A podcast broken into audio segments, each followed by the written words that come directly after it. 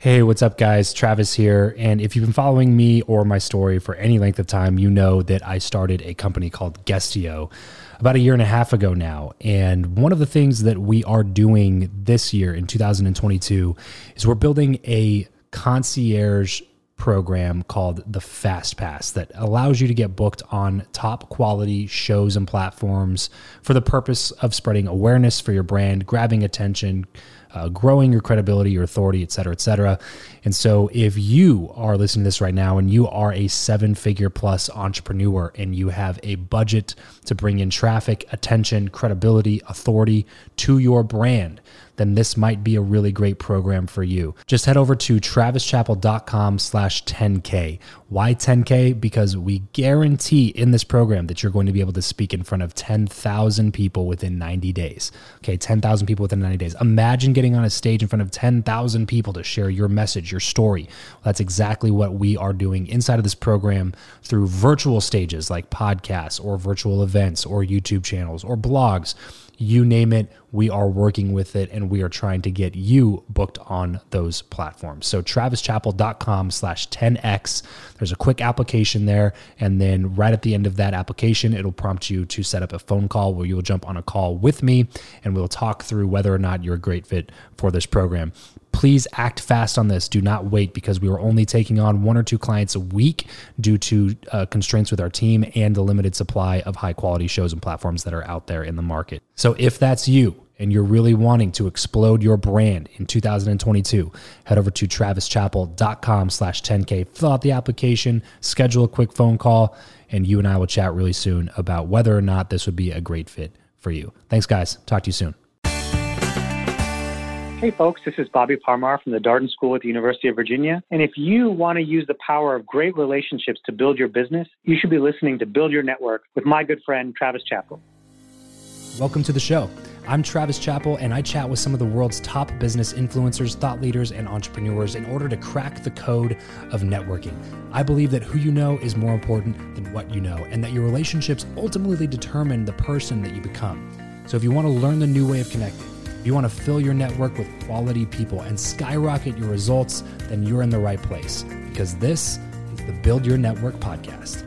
Hey, what's going on, everybody? Welcome back to another episode of Build Your Network. Today, I have the pleasure of sitting down with Professor Bidhan Parmar or Bobby Parmar. He is a Shannon Smith emerging scholar in business administration. He teaches first year ethics, second year electives on collaboration and creative and critical thinking at the Darden School of Business and he was named one of the top 40 business school professors under 40 in the world and has won several teaching and research awards. Guys, it's going to be a really interesting conversation. I can't wait to jump into it. But first, really quickly, if you are a seven figure entrepreneur and you know that a podcast could benefit you or your brand, or maybe you're an author and you know just working through your material on a podcast might help you with your next book deal or whatever it is, you know you want to show, you just don't have the time or the team to dedicate to figure it all out. Let me and my team do it for you. Just head over to travischappell.com slash make my podcast. And there's a quick application there. We'll jump on a phone call, see if it'd be a good fit to build out a show for you so that you can do the things that you're really good at. We can do the things that we're really good at for you. That's travischappell.com slash make my podcast. Bobby, thank you so much for joining me on the show today. Travis, thanks so much for having me on. Yes, definitely. So let's go ahead and jump right in and build some context here for those listening. Talk to me about childhood for you. Let's go 10, 11 years old. What, what were we up to at that point? Yeah. You know, family life, school, academic, sports. Like, what was life like for 12 year old Bobby? so when I was about 11 or 12, you know, a big thing in my life is that I just started martial art. You know, I was always kind of a nerdy kid, playing a lot of video games, reading a lot of books, and my parents were like, "You have to do something physical," and they signed me up for martial arts lessons and you know, for the first month, I absolutely hated it. Like, I didn't like anybody there. I didn't like the teachers, but my dad is really frugal. And so he was like, we paid for a month, damn it, you're going every day. and uh, he would just drop me off. By the end of the month, I'd formed all these amazing relationships. I was getting a little bit better at it. Ended up staying for 17 years. I wow. met a lot of amazing folks. I learned how to teach. I learned a lot about people. I taught the children, I taught adults, and I ended up meeting some folks that would be pivotal to the rest of my life there. So it was a really big, important time in my life. Yeah, no kidding. And I'm sure now looking back too as an adult, you can really appreciate that your parents really forced you to go ahead and take that first step, right? Oh, absolutely. I never would have done it on my own. And it was a life changing thing for me. I met so many amazing folks and highly recommend it. So, talk to me then about high school. What, what was high school experience like for you? Obviously, there's no martial arts teams, I'm sure, where you went to school. So, how did that play into you know your school life your friends circles and all that kind of stuff yeah totally so you know, I I would finish up school at like 3:30 and head over to the dojang and start teaching.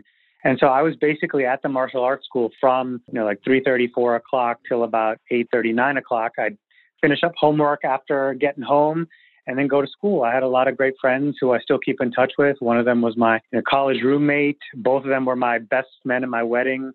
I have two close friends that have been with me, you know, since middle school on, uh, and then lots of lots of friends, you know, that kind of come and gone, come back into my life, and that's always been interesting to see how how that happens as well. Sure. Any pressure from parents in terms of like post high school accomplishments or anything like that, or talk to me about your decision making process after high school. Oh, totally. You know, I'm a son of immigrants, and my parents are from India, and so the so you're you're like uh, first generation then like exactly yeah first generation that's only lived in the us then that's exactly right okay. and so the expectation was always that i'd be a doctor and i always thought that growing up as well and i did pre-med the first couple of years here at uva where i was an undergrad and um, i woke up one day and i was like i don't particularly enjoy this i don't know that i want to do this and it was really hard to think about, you know, now that the world is my oyster, what do I want to do? And in yeah, fact, sure. it was one of the relationships that I had from teaching martial arts. There was a family who I love dearly, and um, the parents worked at the university. And so the professor basically was like, why don't you come do some research with me and see what you think about research and being a faculty member and stuff like that. And that was the beginning of kind of my love with research and academia and, and teaching in a completely different domain. And so that's how I got started. I finished my undergraduate degree. I, I worked as a full-time research assistant for several years, kind of working on, you know, this is back in the day before Google Scholar, so we had to do all the citations and things by hand, mm. all the grunt work that research assistants did back in the day. And then I applied to business school and got my PhD as well. So that really set me on a very different trajectory in life, but one that I'm super thankful for. Why business at that point? Yeah, you know, it was interesting. I wasn't quite sure early on, but you know, in my days as a martial artist, I was really passionate about this idea about using power responsibly. Right? Like we were teaching everyone all these lethal techniques, and I mm-hmm. really believed that. And the school that I taught at had this philosophy that you use that responsibly and you use that to make the world better for yourself and those around you. And ultimately, the faculty member I ended up working with was a faculty member in business ethics. Hmm. Business ethics is very similar. It's a discipline that says, you know, business as an institution in society has a lot of power. And with that power comes a lot of responsibility. And how can we train leaders and organizations to use that power in ways that help make everybody better off rather than just enriching themselves? This episode of the show is brought to you by Indeed. We are driven by the search for better. But when it comes to hiring, the best way to search for a candidate is not to search at all, it's to match and match with Indeed. If you need to hire, you need this platform, guys. I'm telling you, Indeed is your matching and hiring platform with over 350 million global monthly visitors, according to Indeed data, and a matching engine that helps you find quality candidates fast. Ditch the busy work and use Indeed for scheduling, screening, and messaging candidates so you can connect with those people even faster. And it doesn't just help you hire faster. In fact, 93% of employers agree that Indeed delivers the highest quality matches compared to other job sites, according to a recent Indeed survey. And look, guys, one of the things that I wish I would have used Indeed for is this matching service. You can search and search and search and search and search all day long, but to actually be presented with quality candidates, like like like hiring a a recruiter for you that's presenting people that has actually done the work to vet them and uh, bring quality people in front of you that work by itself is uh, the fact that it's done by a software instead of like a team of high quality recruiters is is pretty insane. So they leverage over 140 million qualifications and preferences every single day, which is why Indeed's matching engine is the best one that you can use. It's constantly learning from your own preferences. So the more you use it, the better it gets at doing the job for you. Join more than 3.5 million businesses worldwide that use Indeed to hire talent fast. And listeners of this show will get a $75 sponsored job credit to get your jobs more visibility over at indeed.com slash Travis. Just go to indeed.com slash Travis right now and support this show by saying you heard about Indeed here on the podcast. Indeed.com slash Travis. Terms and conditions apply. If you need to hire, you need Indeed. Gotcha. So, man, definitely martial arts had a huge impact on your life. I mean, from everything that we're talking about, even just so far into the very beginning of this conversation. So, obviously, something that meant a lot to you uh, growing up. Do you have advice this is a totally selfish question, by the way, because I'm a dad now. We have a 16 month old, and then we're due in around Thanksgiving time with our daughter. And uh, so, anytime I get the ability to ask questions now about insights into parenting and how to do it better, I try to take advantage of those. I find that there can be a really intricate balance between pushing your kids too much versus not ever pushing them to do anything. And, and it sounds like your parents had a pretty good balance with that. Do you have any advice for parenting around those types of things? What a great question. You know, I have two kids as well. Mine are now 13 and 12, and you know it's always a it's always a challenge for parents. So first of all, congratulations! Um, it's an amazing thing to be a parent, and I think you know in the early stages, you know, we chose to let our kids kind of lead us and say, what are you interested in? Hmm. You know, let's go explore a lot of different things. You want to play soccer and volleyball, and they tried martial arts and dance. But around this age of like 11, 12, it's a good time to kind of pick something that you really love and build some deep expertise. You know, and I think the best way to do that as a parent is to share with your own child your own passion for something. The fact that you're working on something that you're not good at, but you are enjoying the process of getting better at it. It's a lot easier for children to see that in their parents and expect that for themselves than you know not see your parents do that and tell and have them tell you hey you got to go do this thing that i'm not doing so true yeah that uh, do as i say not as i do thing can definitely if not consciously definitely subconsciously work its way into into your kids' minds for sure. So I really appreciate that. Again, that was kind of a selfish question. Off the normal conversation, let's get back into your story here specifically, Bobby. So, obviously, you enjoyed research enough to continue to make it a part of your career. What was so attractive about it to you? What I love about research is the mystery solving aspect of it. There's just some things about the world we don't know, some questions that, you know, if we figured out could help us all live better lives, help leaders make more effective decisions, help organizations use their resources more effectively. And what I love about research is it's that mystery solving. Like you, I just get possessed by a question and I want to know how it works. And so research is a great way of kind of diving into the details and really understanding in depth how something works, what brings it about, and then being able to communicate that to folks who can actually use it. So I love this intersection of doing the research, but then doing research that is actionable or practical because I care about making a positive impact in the world, in the lives of my students, in the lives of the companies and executives I work with. And research for research's sake is not as interesting to me as research that solves a pressing need. If you got assigned a project at some point during that stage, and it was for something that you didn't really have much interest in was there anything that you did to kind of like foster that feeling of interest so that you could research effectively because i'm sure your level of desire to uncover truths about something that you were doing research for has a lot to do with how good the research actually was right yeah i think you know research like so many important tasks in our day-to-day lives doesn't have an immediate payoff right it's not instant gratification and so that motivation really carries you through those ups and downs. So it's really important. And you know how you manage that motivation, at least how I try to manage that motivation, because like every human being, there are days that you're more motivated and days that you're not as motivated, or projects you're more excited about and projects you're not as excited about. I always try to find how the work connects to specific people. Like hmm. who benefits from this work? Who could use it? How does this impact someone's life? And by thinking about the impact on another human being or a set of human beings, that's what got me excited, right? Oh, like if I did this research, it would help entrepreneurs be more effective in how they, you know, solicited venture capital. Or if I really dug through this lit review for weeks and weeks on end, it could help companies hire more effectively. And so, like, really understanding the impact on human beings, something that I find helps me be more motivated when I'm not always as motivated as I should be. Yeah, sure. I want to ask you a little bit about your time now at Darden School of Business. When did that opportunity present itself, and how were you positioned in a way to execute on that opportunity? Yeah, what a great question. So, you know, I got my PhD here at Darden, And it's not very common to work at the same institution where you got your PhD. Most often you travel somewhere else. I had a colleague who was on sabbatical and they asked me to teach in the core and things went well and they said, you know, this is great. Why don't you think about staying? I always wanted to come back to Darden because I think once you get your MBA here, you fall in love with the place, you fall in love with the faculty and what this place stands for. And so at the time, my plan was to go away for seven, eight years and then come back after that. But I got the opportunity to stay out of the gate. And I wasn't sure if I should take it, if it was the right time in my career to take that opportunity. So, you know, I spoke with family and mentors and advisors and talked to the dean and the senior associate dean for faculty. And people were really supportive and helpful. And they said, you know, yeah, there are risks if you stay, but we're willing to help you manage those risks.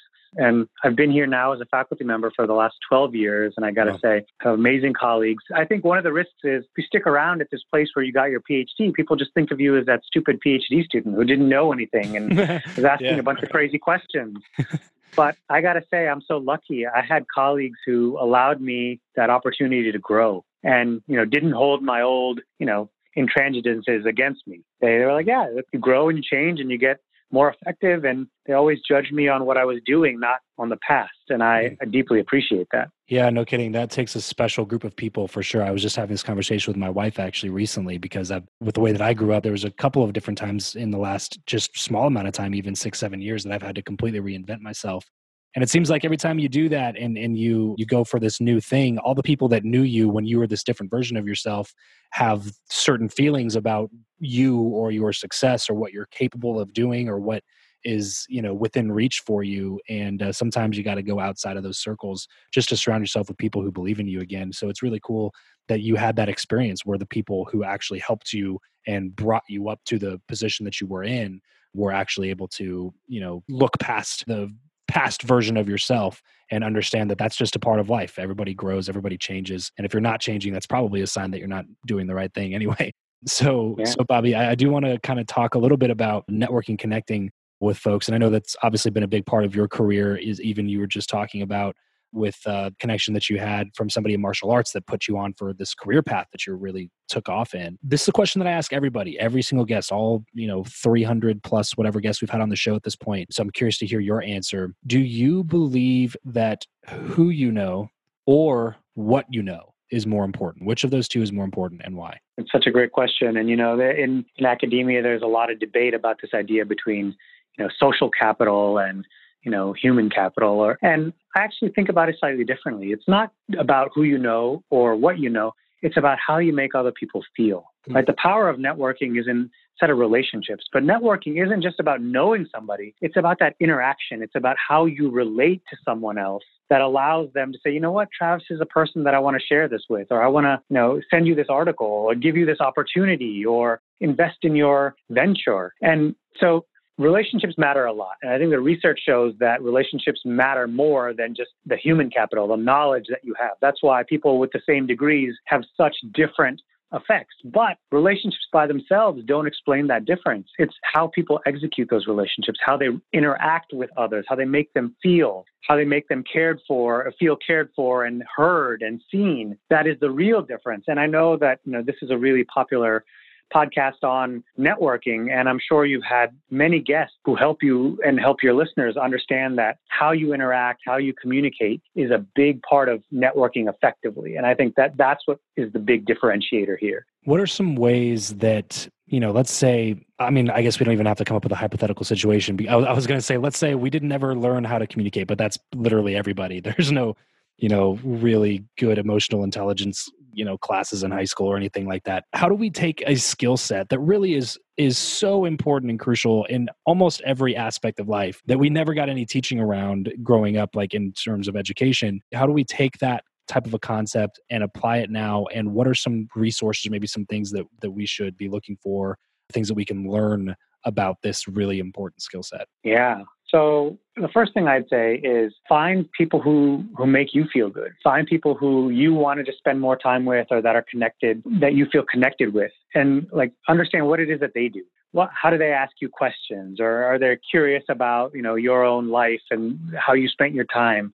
And use those moves. You know, when I work with my students, I'm the co-director of something at Darden called the Experiential Leadership Development Lab. And what we do is we actually teach skills around empathy and perspective taking and communication, but we don't teach it by like giving people you know, a chapter to read. We put them in situations where they have to execute that. We videotape them. They watch themselves back. We give them personal executive coaching on, oh, did you notice that you did this or you didn't do this or you could try this? And week after week, they practice these skills and it takes practice. So I'd say the first thing is finding some good exemplars and then putting into practice some of those, you know, tools and techniques that they're using into your daily life and saying, "Oh, how did that go? Did I have a better conversation with this person if I inquired about you know their likes and dislikes or their perspective on something or gave them an opportunity to talk about you know what they're passionate about hmm. or following up with somebody a great networking trick that you know i find that i always respond to is when i have a colleague or a friend or acquaintance who sends me something like an article or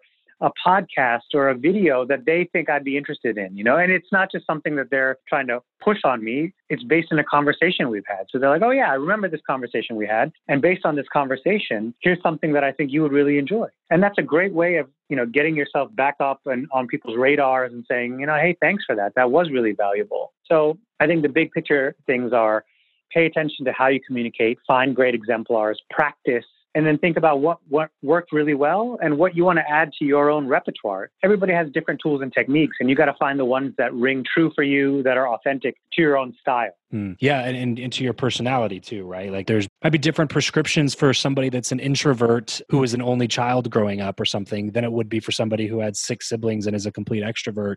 Um, it'd be like prescribing a certain diet to a different body type when it doesn't work for every body type. You have to constantly take account eh, eh, eh, for where you are and kind of formulate a plan going forward from there. I really appreciate that answer, Bobby.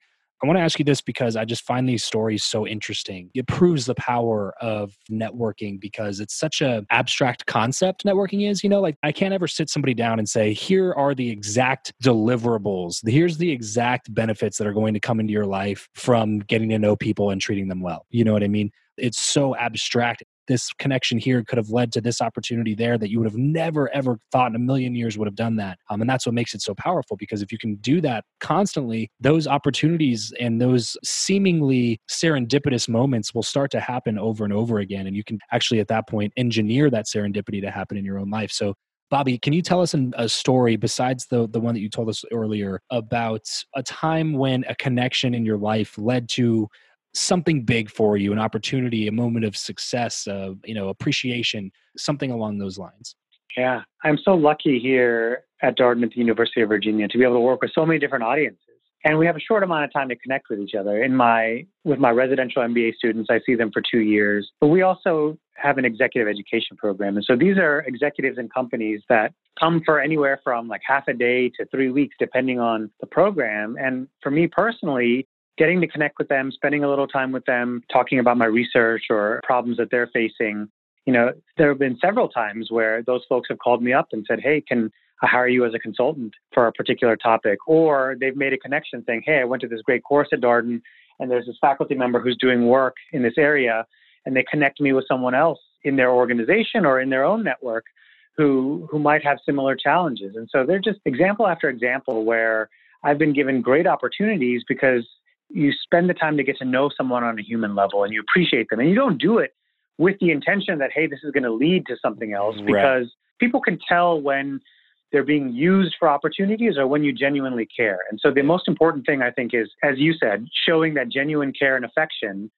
And then those opportunities do materialize. In the work that i do here at darden around this idea of stakeholder theory stakeholder theory is applying this concept of relationships to business absolutely it works on the individual level and business organizations need to develop strong relationships with their employees and their customers and their suppliers and the environment and the communities in which they operate in because those opportunities and avoiding costs are integral for businesses and the quality of relationships absolutely impact that. If you could indulge me i'd like to just talk about one of the studies that my one of my friends did. One of my colleagues uh, at Wharton did this amazing study, and he's looking at gold mines and what makes mining companies profitable.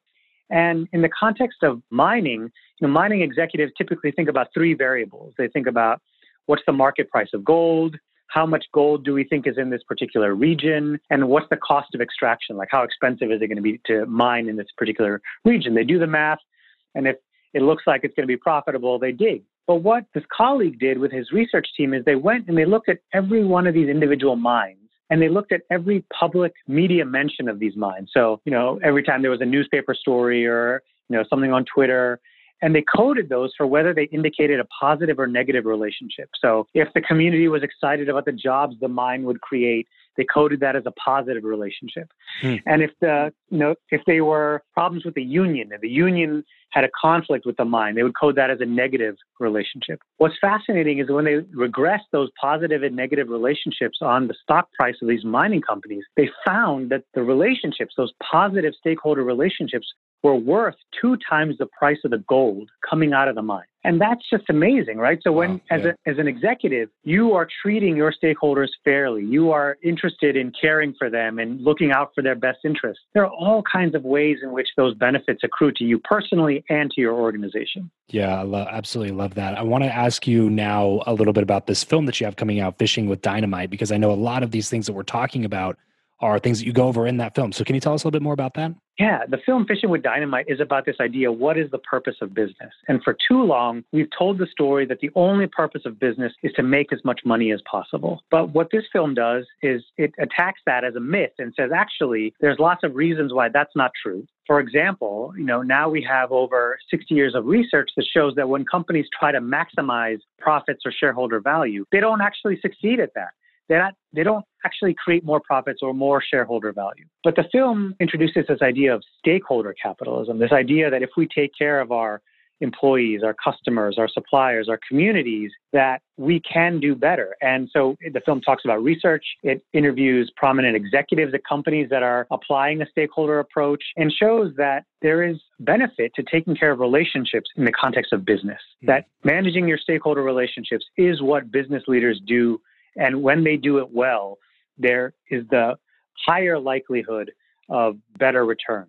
For example, when a company shows up on Fortune's best places to work list repeatedly, those companies outperform competitors in the exact same industry between 3 to 5% in their stock price year over year.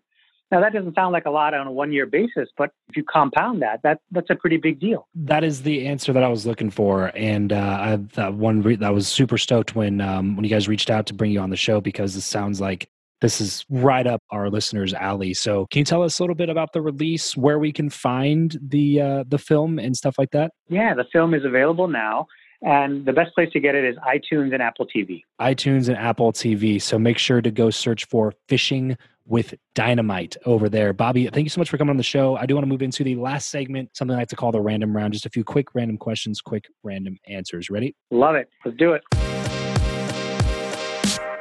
What profession other than your own do you think that it'd be fun to attempt? Being an entrepreneur. If you could sit on a park bench with someone, past or present, and chat for an hour, who would it be? I gotta say, uh, Lin Manuel Miranda. I'm just fascinated by Hamilton and how that beautiful work of art was put together. How do you like to consume content? Books, audiobooks, blogs, podcasts, videos? Videos, I'd say. Give us a glimpse of your morning routine. Get up, you know, I have a cup of coffee, have a few vitamins, head off to work, and make my list of things to do for the day. What is your go-to pump-up song? Eight Mile, Eminem. What is something that you are just not very good at? Rock climbing, unfortunately. and as we get everything wrapped up here, Bobby, what's one place online where our listeners can go to connect with you the most? You know, my website at the Darden Business School is the place where I'm probably most prominent. I do have a couple of YouTube videos up, so I'm increasing my presence on YouTube as well. Perfect. So if you want to hear more from Bobby, be sure to head over to YouTube and search his name or to the Darden School of Business as well. Bobby, I did this such a great conversation. Thank you so much for sharing some of your amazing insights with the audience. I know that everybody had a fantastic time listening, just like I did. So appreciate you for coming on the show. Thanks so much, Travis. Well, that's it for this episode. If you want to connect with me and other like-minded people who also listen to the show, you're going to want to head over to travischappell.com slash group to join my free Facebook group, The Lounge. I'll see you over there, and remember to leave every relationship better than you found it.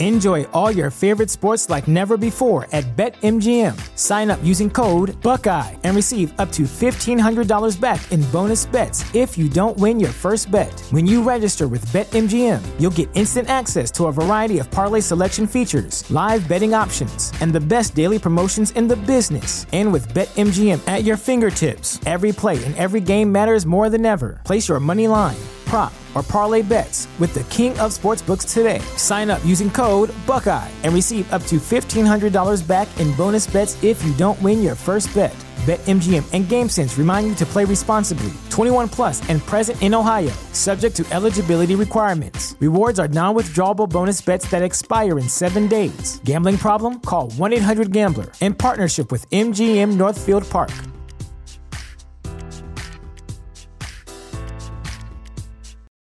For the ones who work hard to ensure their crew can always go the extra mile, and the ones who get in early so everyone can go home on time, there's Grainger, offering professional grade supplies backed by product experts so you can quickly and easily find what you need. Plus, you can count on access to a committed team ready to go the extra mile for you. Call, clickgrainger.com, or just stop by. Grainger, for the ones who get it done.